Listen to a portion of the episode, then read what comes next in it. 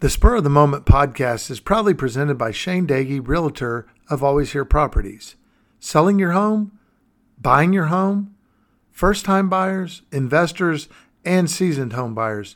Call or text 512 540 1626, and I'll be glad to help with all of your real estate needs.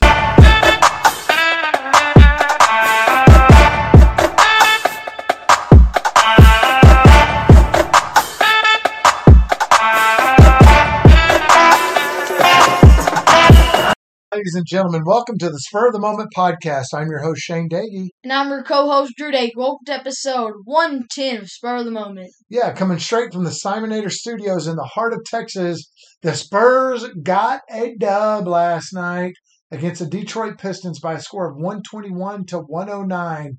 Great to get one. I know that's two of the bottom four teams in the NBA, but it was nice for the Spurs to get a home win against the Pistons, who are by Drew's account, the worst team in the NBA, and I think they Easily. showed it that easily.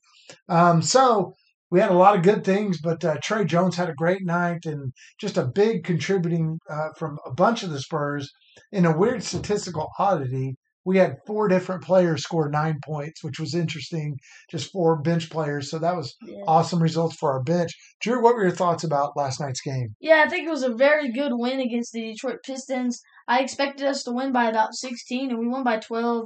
We had a couple young guys make great shots, including Malaki Branham, Tre Jones, um, Stanley Johnson, and just a really good shooting game. In this game, we shot 55% from the field and 37% from the three point line and 84% from the free throw line. So I think a really good win against the Detroit Pistons. Yeah, and I'm glad you brought up Stanley Johnson because I really liked his game.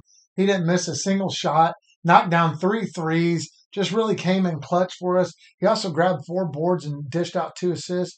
Uh, Jay Rich hit a three. Malaki Branham hit a couple threes, but one was the dagger, and so that was pretty big for the Spurs. So a great win. Uh, we're still in the lottery standing, so that still sits. But uh, as we're creeping up on the halfway point of the 2022-2023 season, let's get to the next segment of our show. And this is the Gregg Popovich interview. And of course, he was happy and he was talking a lot about Tre Jones. You know, he does that, Tre just gives you everything. Both ends. He's driving it to the hole. He's trying to make passes. He's playing D. Uh, he reminds me a lot of Cory Joseph in that way. That's why we signed him. Uh, you know, I, I see those things in players.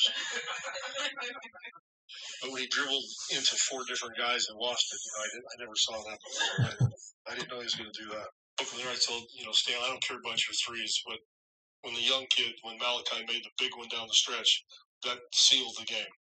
Uh, and he stepped right up, you know, short clock or low clock, whatever, and he knocked it down. So I thought that was pretty good on his part. Yeah, you know, I think, you know, he missed a couple free throws. You know, he hung his head a little bit, but, you know, he's just learning that there's a lot of games during the season and you're going to miss free throws, you're going to do whatever. And that next play is the most important, not the one that you just made a great shot or missed two free throws. It doesn't matter. You go to the next one. All right, so that's Gregg Popovich after this big win for the Spurs. And players that didn't play for the Spurs were Keita Bates-Diop and Devin Vassell.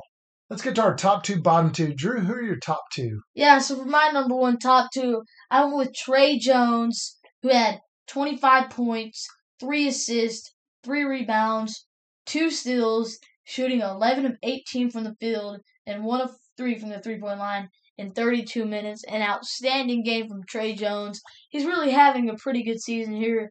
Um, six assists per game, 13 points a game, quietly having a pretty good season. My second top two, I'm going to go with Jakob Poeltl, who nearly had a triple double. In this game, Jakob Poeltl had 11 points, 16 rebounds, 7 assists, 2 steals, 3 blocks. He shot 4 or 5 from the field in 32 minutes, 3 or 4 from the free throw line. A great night from Jakob Poeltl, and that is my number 2 on the top 2. Yeah, Jakob had a great game, and, and I really like that uh, that you included him on yours because I didn't have him, and uh, but I did have Tre Jones. What a game! Golly, that was an awesome night for him with his 25 points and really 11 of 18, and just Tre being Tre, real likable guy. He also had a couple steals as well, so uh, great night just overall for Tre Jones. He was my number one. My number two was the guy we just heard Pop talking about off the bench, Malaki Branham, who ended up with 14 points and he knocked down two threes. But like we said, the one that was the dagger in the Pistons' heart, and that was Malaki Branham. And he's really become a pretty good presence for us guys. And let, hey, I just need to get this out of here. He's only 19 years old and he's doing a lot of good things. So the future is bright, San Antonio. If you can just see the the forest through the trees, I think there's a lot of good days ahead. And I think Malaki Branham's going to be a big part of those. All right, let's get to the bottom two, Drew. Yeah, so for my number one, bottom two, I went with Isaiah Roby. In seven minutes, Isaiah had two points and really nothing else. He had shot 0 of 2 from the field and 0 of 1 from the three point line in seven minutes. So Isaiah Roby is my number is my number one on the bottom two. My second bottom two, I with Jeremy Sochan, 10 points, 8 boards, shot 5 of 9 from the field. But five turnovers is what got him on the bottom two, and it was tough to come up with the bottom two, so he ended up making it on the bottom two. So those are my two bottom two. All right, yeah, I had Roby as well, and uh, he came in after Keldon went out and just 0 of 2, 0 of 1 uh, from three point land. Ended up hitting a couple of free throws, but just two points in seven minutes for Isaiah Roby, and maybe that's what he needed. I mean, I I hate to say it with an injury, you know, from obviously Keldon, but Roby getting some minutes. Maybe he just needs to get back on the right track. Next one, I also had Sochan. Five turnovers did it for me, and that was just a clear cut bottom two for me. So I know Drew doesn't think I'll ever go Sochan on the bottom two, but that's two times in the past week I've had him there. I do love the guy, and I think he's great, but uh, that's that's that. All right, let's get to our question of the day. Remember, ladies and gentlemen, you can always text us at 512 540 1626 to ask your question on the uh, Spur of the Moment podcast. And uh, Drew's, what do you got for us? Yeah, so this question comes from Jeff in San Antonio.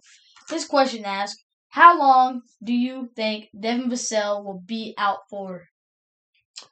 Well, based on what I've heard, it's going to be after the All Star break. For those that don't know, arthroscopic surgery is just kind of a cleaning up of the tissue in the knee and everything. And so it's got to heal after the surgery.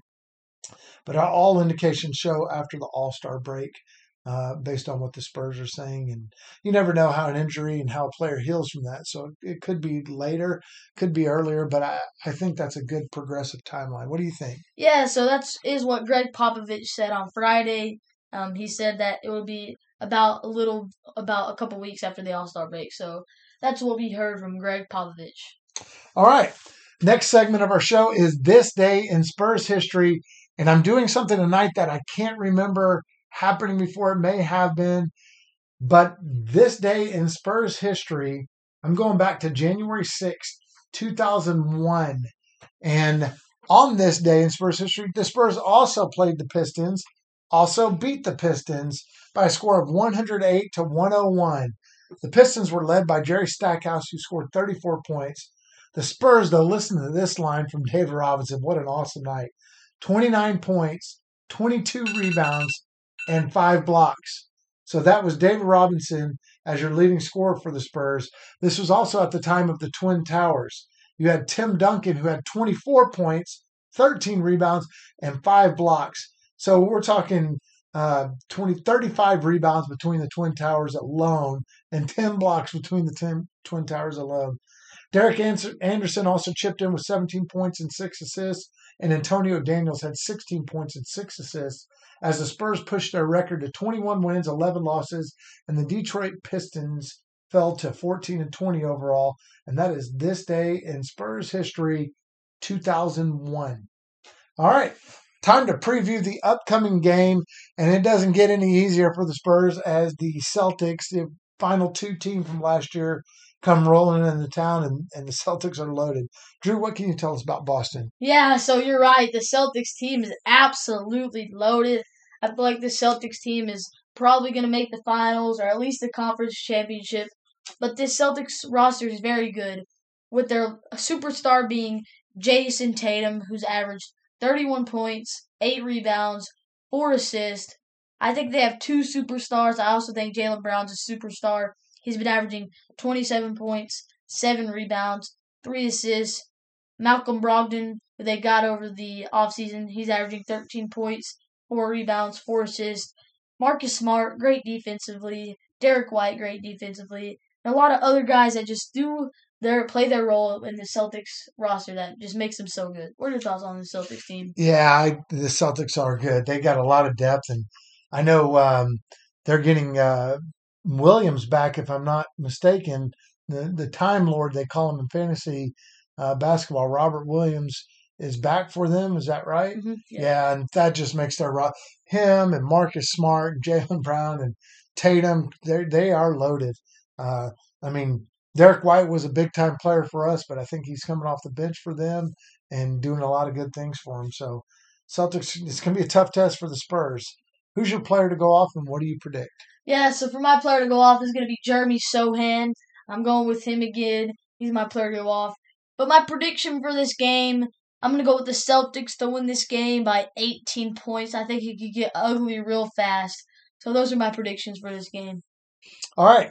Well, I have uh, Jay Rich, Josh Richardson as my player to go off, and I have the Celtics winning this one by 12. I think it's a tough test for the Spurs and against a really good team, but uh, I, you know, hopefully we can keep it a little closer to that. I think the Vegas Vegas line is sitting somewhere around that, but uh, that's what I have them at, and uh, hopefully the Spurs can prove me wrong and pull it out. So that brings us to the end of this episode of the Spur of the Moment podcast.